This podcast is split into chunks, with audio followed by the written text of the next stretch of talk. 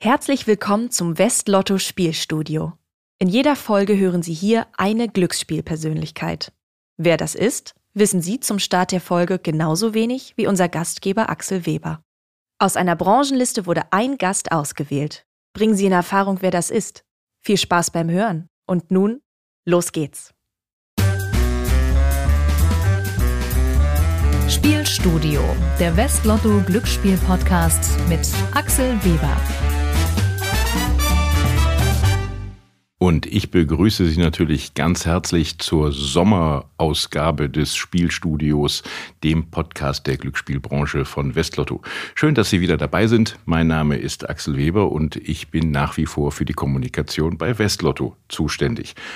Und in diesem Podcast, da können Sie mir beim Kommunizieren zuhören. Ich treffe wie immer auf eine bemerkenswerte Persönlichkeit, um mich mit dieser Person über das Thema Glücksspiel zu besprechen. Und es gibt eine Sommerüberraschung. Nein, es gibt eigentlich ehrlicherweise ja immer eine Überraschung in jedem Podcast für mich, nämlich dass ich noch nicht genau weiß, wer heute mein Gast ist. Das entscheidet der Zufallsgenerator und der soll mich jetzt überraschen.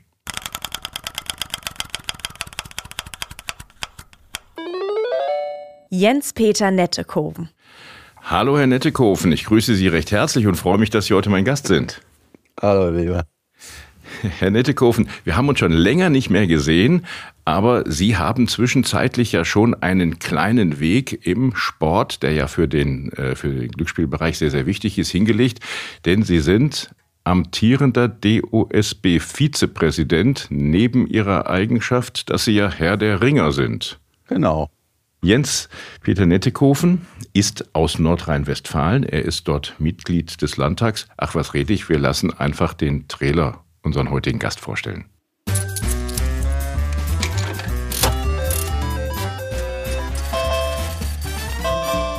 Unser heutiger Gast ist unter anderem gelernter Bauzeichner Tiefstraßen- und Landschaftsbau, ehrenamtlicher Präsident des Deutschen Ringerbundes und er hat diverse Grade und Ausbildungen in der Bundeswehr durchlaufen.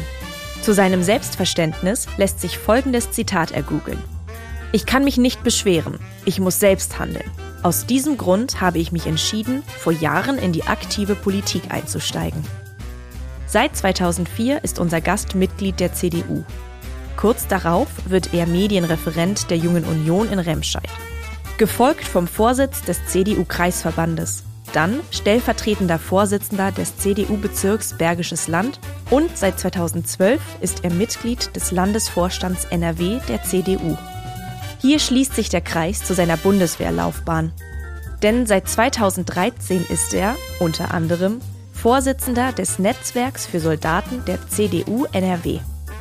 Willkommen im Spielstudio, Jens Peter Nettekoven, Offizier der Deutschen Bundeswehr und Abgeordneter im Landtag NRW.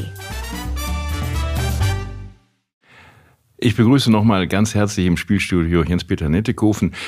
Herr Nettekofen und ich kennen uns natürlich aus Nordrhein-Westfalen, weil ich für Westlotto zuständig bin, dem Lotterieanbieter von Nordrhein-Westfalen, und Herr Nettekofen Mitglied des Landtags ist. Also quasi ist er mittelbar mein Chef, könnte man so sagen. Sehen Sie das auch so, Herr Nettekofen? Ich höre, ich höre Sie lachen. Nein. Nein, ist nicht, ist nicht Ihre Meinung. Das äh, zeigt, dass Sie ein guter Demokrat sind und genau wissen, wie die, wie die Strukturen äh, tatsächlich laufen. Herr Nettekofen, Sie sind, wir haben es eben gehört, in vielerlei Tätigkeiten unterwegs. Ähm, ich komme natürlich direkt zum Glücksspiel. Was ist denn Ihr Lieblingsglücksspiel? Lotto? Der Euro-Jackpot war äh, immer mein Lieblings-Jackpot, weil er in der Tat große überdimensionale Zahlen hat und man sich dann immer ausrechnet, wenn man den Euro-Jackpot knackt, was man damit alles anstellen kann.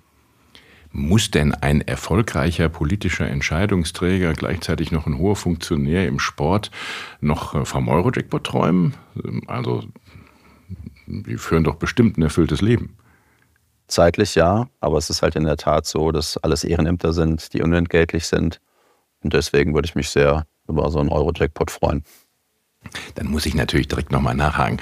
Wären Sie so wie die meisten Spieler in Deutschland, die so diese Millionengewinne einstreichen, dass auch Sie sagen, ich würde einen Teil der Gesellschaft zurückgeben, weil überall dort, wo ich tätig bin, da merke ich, da fehlt es oft an allen Ecken und Enden finanziell.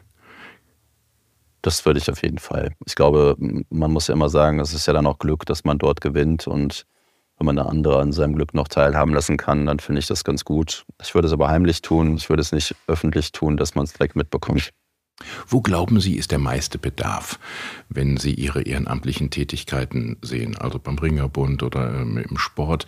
Gibt es spezielle Sportarten, wo Sie sagen, da muss eigentlich noch mehr gemacht werden, da muss mehr Geld rein? Vielleicht auch aus der Glücksspielbranche? Ja, also ich sag mal, in der Bre im Breitensport als auch im Spitzensport äh, kann man nie genug Geld haben, weil ich glaube, dass wenn wir unsere Trainerfinanzierung sehen, ähm, ist es halt auch immer schwierig und das Ehrenamt ist halt schon auf ähm, öffentliche Gelder auch angewiesen. Welche der Rollen, die Sie alle innehaben, verbindet Sie eigentlich am meisten mit dem Glücksspiel? Ist das mehr Ihre hauptberufliche Tätigkeit im Landtag, also Stichwort Glücksspielstaatsvertrag, Stichwort Diskussionen um äh, Werbung, oder ist es mehr das Thema zum Beispiel Sportsponsoring, Sie sprachen eben äh, Trainer an, das Stichwort, also Ehrenamt.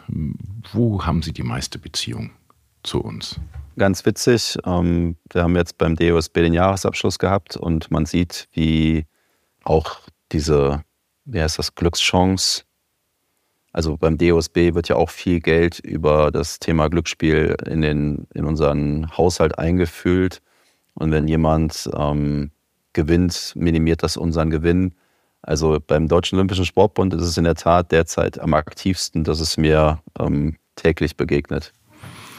Halten Sie das Geld, was in den Sport fließt, aus Glücksspiel für unmoralisch, Herr Nettekofen? Oder wie würden Sie das so einwerten? Ist das alles gleich, wo das Geld herkommt? Also vom äh, Bundesministerium des Inneren ähm, oder über die Mitgliedsbeiträge oder eben aus äh, Sportsponsoring oder aus als Destinatär von, vom Glücksspiel, vom Lotto?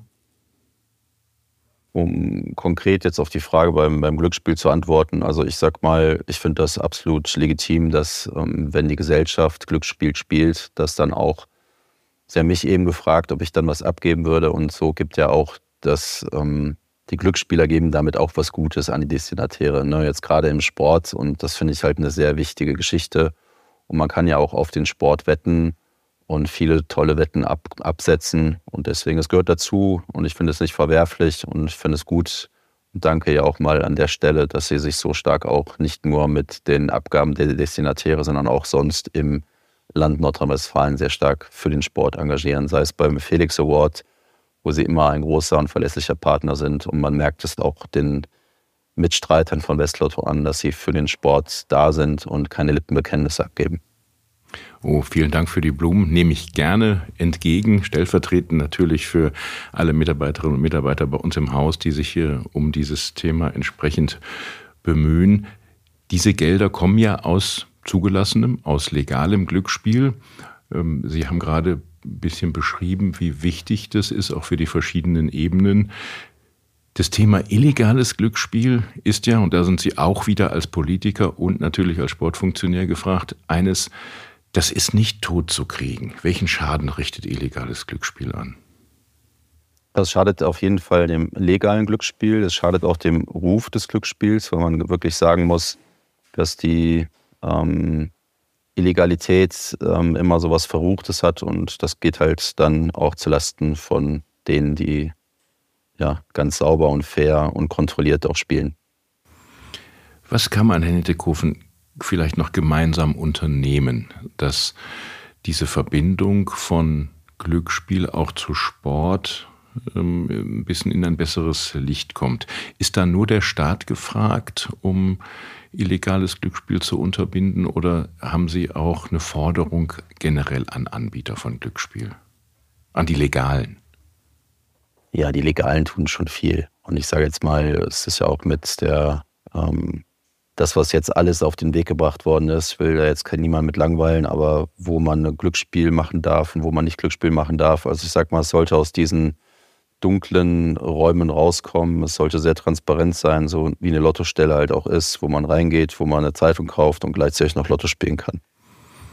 Ja, und in Bezug auf ähm, die neuen äh, Sportarten, glauben Sie, also Glücksspiel, ähm, Wettarten, muss mich korrigieren, glauben Sie, dass Sie als Gesetzgeber da den richtigen Weg gegangen sind, Lizenzen zu verteilen, dass jetzt äh, Sportwetten auch online legal sind, dass man virtuelles Automatenspiel spielen kann? War das der richtige Weg? Wie würden Sie das beurteilen?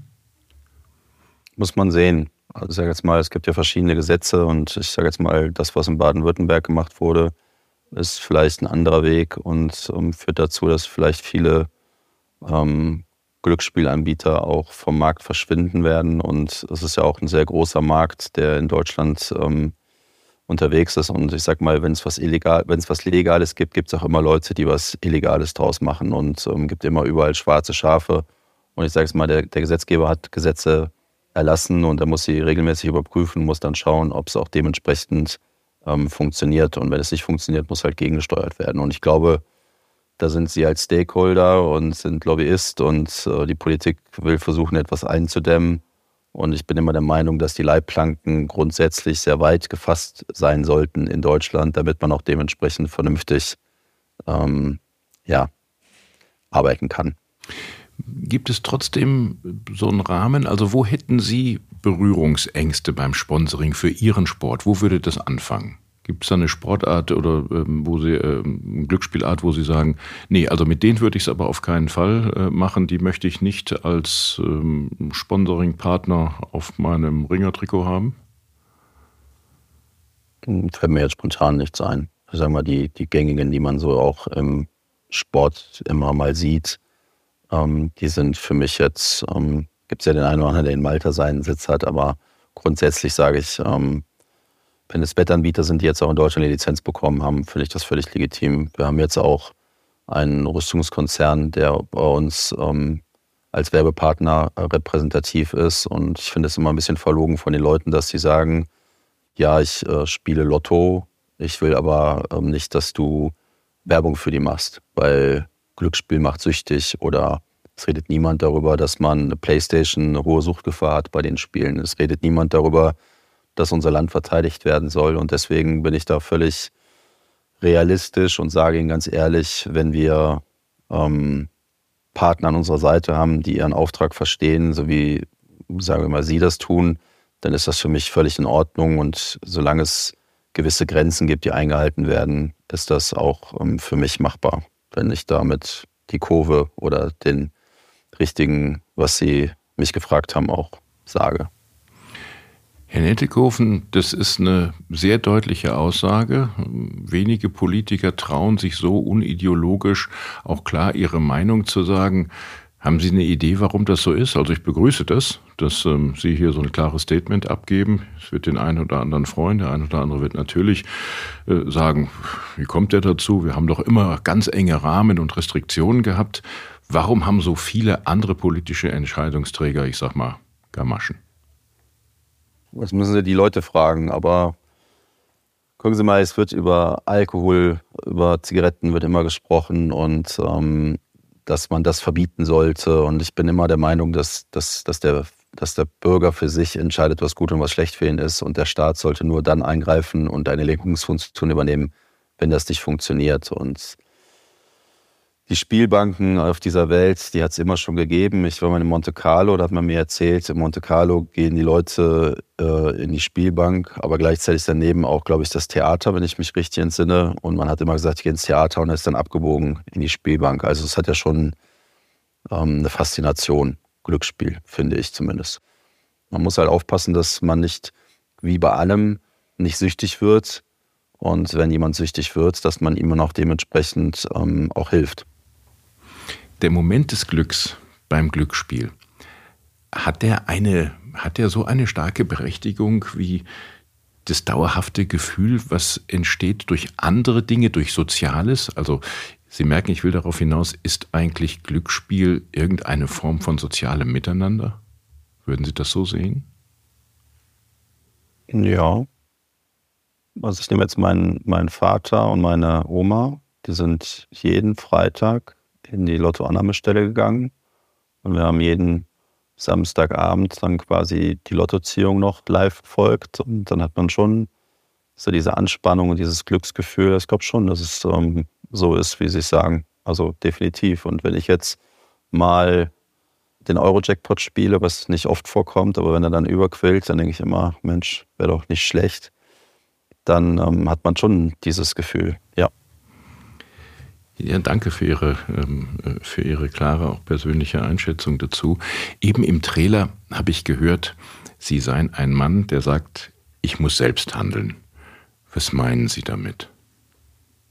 Das war schon in der Schule so. Ich mag nicht Leute, die immer sagen, ähm, da ist ein Problem, sondern ich bin sehr lösungsorientiert und ich habe immer gesagt, in der Schule war ich Klassensprecher, bei der Bundeswehr war ich Vertrauensperson und in der Politik, eins ist Fakt, wenn ich es nicht mache, muss es ein anderer machen und dann würde ich gerne schon mitgestalten und das ist immer das, was meine Philosophie ist. Und so lebe ich nicht nur mein Politiker-Dasein, so habe ich mein Soldatentum gelebt und so führe ich auch meinen Verband. Und ähm, ja, schlechter machen kann es jeder. Und nur wer, wer bereit ist, auch mal ein bisschen Risiko zu, gehen, der kann auch äh, erfolgreich sein. Ne? Risiko und Vertrauen, so verstehe ich Sie gerade, sind schon Sachen, die miteinander einhergehen. Auch Ihr persönlicher Werdegang beschreibt das ja, Sie haben es gerade gesagt. Äh, auch als Soldat spielt Vertrauen natürlich eine ganz, ganz wichtige Rolle ähm, in andere, aber auch in sich selbst. Haben Sie Vertrauen oder in wen haben Sie Vertrauen? Wem vertrauen Sie? Gibt es da eine besondere Person oder besondere Situation, wo Sie sagen, das ist mein Vertrauensumfeld? Also erstmal würde ich grundsätzlich, ähm, habe ich eine Antennen, die mir sagen, okay, vertraue ihm, vertraue ihm nicht. Und ähm, ich sag mal, dem engsten Umfeld, dem vertraue ich blind. Und ich habe Freunde, die ich anrufe und sage, hol mich ab. Dann fahren die los und rufen dann an und sagen, wo soll sie hinkommen. Grundsätzlich ist es so, dass sie ähm, nicht alles selber machen können. Sie müssen den Menschen vertrauen, ob im Beruf, ob im Ehrenamt. Und ähm, wenn man dann enttäuscht wird, dann steckt man vielleicht mal zurück. Aber grundsätzlich vertraue ich mit den Menschen, mit denen ich eng zusammenarbeite, ob es, wie gesagt, in der Politik, in meinem Büro ist. Meine Mitarbeiter können alle meine E-Mails lesen und ähm, dürfen alle meine Briefe öffnen, weil ich keine Geheimnisse vor ihnen habe und ich vertraue ihnen da wirklich absolut, weil sie müssen genau das wissen, was ich weiß. Und das ist, glaube ich, auch immer eine ganz gute Philosophie, wie man auch erfolgreich im Team agieren kann. Da sage ich Ihnen mal Respekt. Das macht wahrscheinlich nicht jeder, so viel Vertrauensvorschuss auch entsprechend zu geben. Viel ist für mich noch das Stichwort, wenn jemand einen Fulltime-Job hat, so wie Sie, im Landtag Nordrhein-Westfalen, nun auch ein großes Land mit viel Kompetenz, viel Entscheidungsverantwortung und sich gleichzeitig noch so viele Ehrenämter auflädt und so einen klaren Kompass dabei hat und sagt, wenn es kein anderer macht, äh, dann muss ich es machen oder ich mache es, weil irgendjemand muss es machen.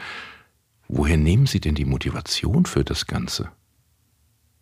Also ich bin kein Mensch, der um 16 Uhr zu Hause sein kann und dann auf der Couch sitzt. Das ist schon mal Fakt. Dass, ähm, ich bin ein, ein, mir wurde mal gesagt, ein Wettbewerbsmensch. Ich muss immer Ziele vor Augen haben und äh, wenn ich diese Ziele dann erreicht habe, wie man es auch in der Politik sagt, wenn du im Ziel stehst, stehst du wieder am Start. Und ich habe da große Freude dran und ich mache nur Sachen, die mir Spaß machen und ich würde nie Sachen machen, die mir keinen Spaß machen. Und deswegen die Ehrenämter, die ich mir ausgesucht habe, die fülle ich jeden Tag mit absoluter, ähm, mit absolutem Herzblut aus. Und natürlich ist es manchmal ein Spagat, Spagat, weil es ähm, Wochenenden gibt, wo ich sehr viel unterwegs bin, wo ich abends noch unterwegs bin. Aber mir macht das große Freude.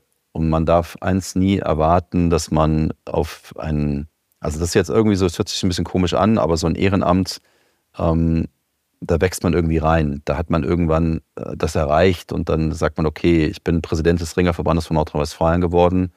Und dann sagt man, Mensch, kannst du dir nicht vorstellen, Präsident des Deutschen Ringerbundes zu werden. Und so geht das dann immer weiter. Eins habe ich aber meiner Frau versprochen. Ich nehme nur ein neues Amt an, wenn ich was Altes abgebe. Und äh, das ist halt auch immer die Prämisse gewesen. Deswegen, ich habe das Netzwerk für Soldaten der CDU-NRW jetzt abgegeben, weil ich gesagt habe, habe das jetzt lange Jahre gemacht, seit 2013. Ich habe das mit Liebe und ähm, als Soldat und so mit absolutem Herzblut gemacht, aber jetzt bin ich DOSB-Vizepräsident und da muss man auch mal ein bisschen gucken, dass man, wenn man was Neues annimmt, auch was Altes abgibt. Ja, das ähm, kann ich nachvollziehen, aber erlauben Sie mir, dass ich da ein klein bisschen widerspreche. Also erstmal, das Versprechen gegenüber Ihrer Frau gilt, denn das jetzt öffentlich. Das hat jetzt jeder gehört, also wir wissen, Jens-Peter Nettekoffen muss was abgeben, bevor er wieder was Neues nimmt. Nun habe ich auch über viele Lebensjahre Ehrenamt betrieben und weiß auch, dass wenn man gerade solche großen Organisationen leitet oder einer Organisation generell äh, vorsteht, das kommt zwar auf einen zu, aber man muss ja auch was dafür tun. Man muss schon auch Mehrheiten gewinnen, man muss Leute überzeugen und diese Überzeugungskraft kostet doch auch Kraft. Wo holen Sie sich diese immer neue Kraft her? Gute Frage.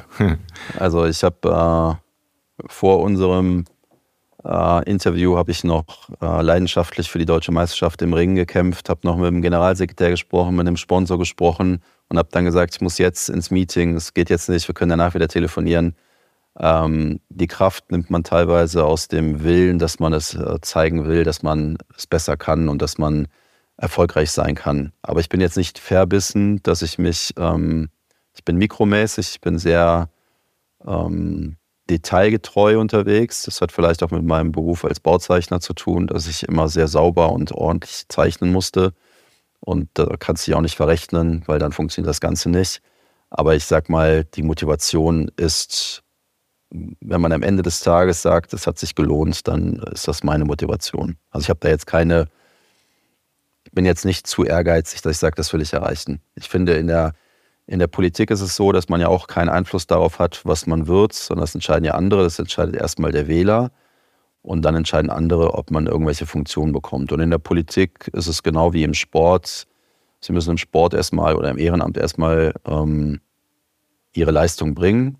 Und dann gibt es halt Menschen, die müssen einen Verband führen und dann wird irgendeiner sagen, Mensch, der kann das doch gut und dann lass ihn das doch machen. Und wir haben ganz viele fleißige Menschen in Nordrhein-Westfalen, die sich ehrenamtlich engagieren und die, mein Opa war Kleintierzüchter, dann Kleintierzüchterverein geleitet. Und es gibt Menschen, die engagieren sich im Breitensport. Und wenn jeder seinen Teil dazu beiträgt, dann ist Deutschland und Nordrhein-Westfalen gut aufgestellt.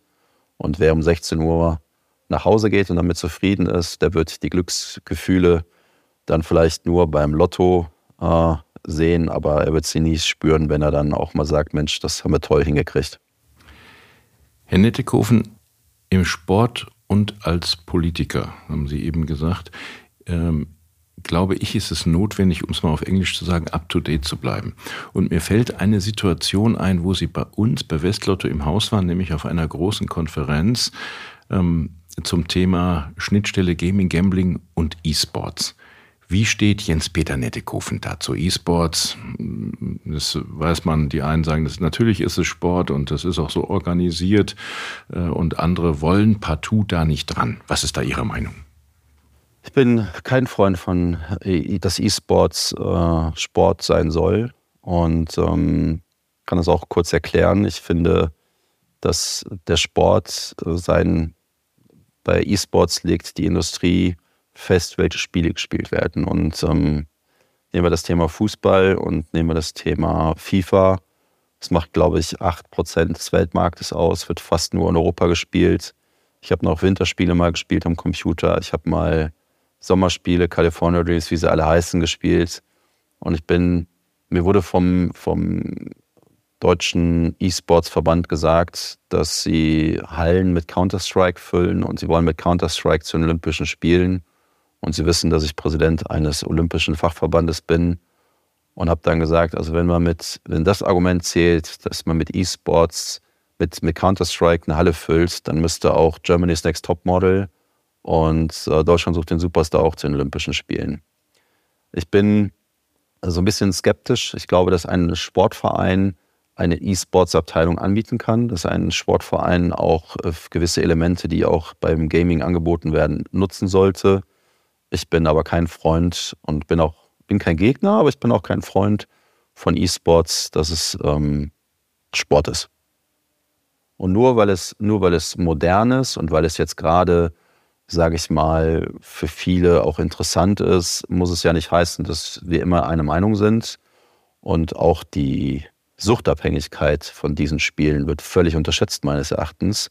Und wenn die Eltern sagen, mein Kind spielt, ähm, nehmen wir das Beispiel FIFA, ähm, ein sehr hohes Suchtpotenzial drin, und das darf man meines Erachtens auch nicht unterschätzen.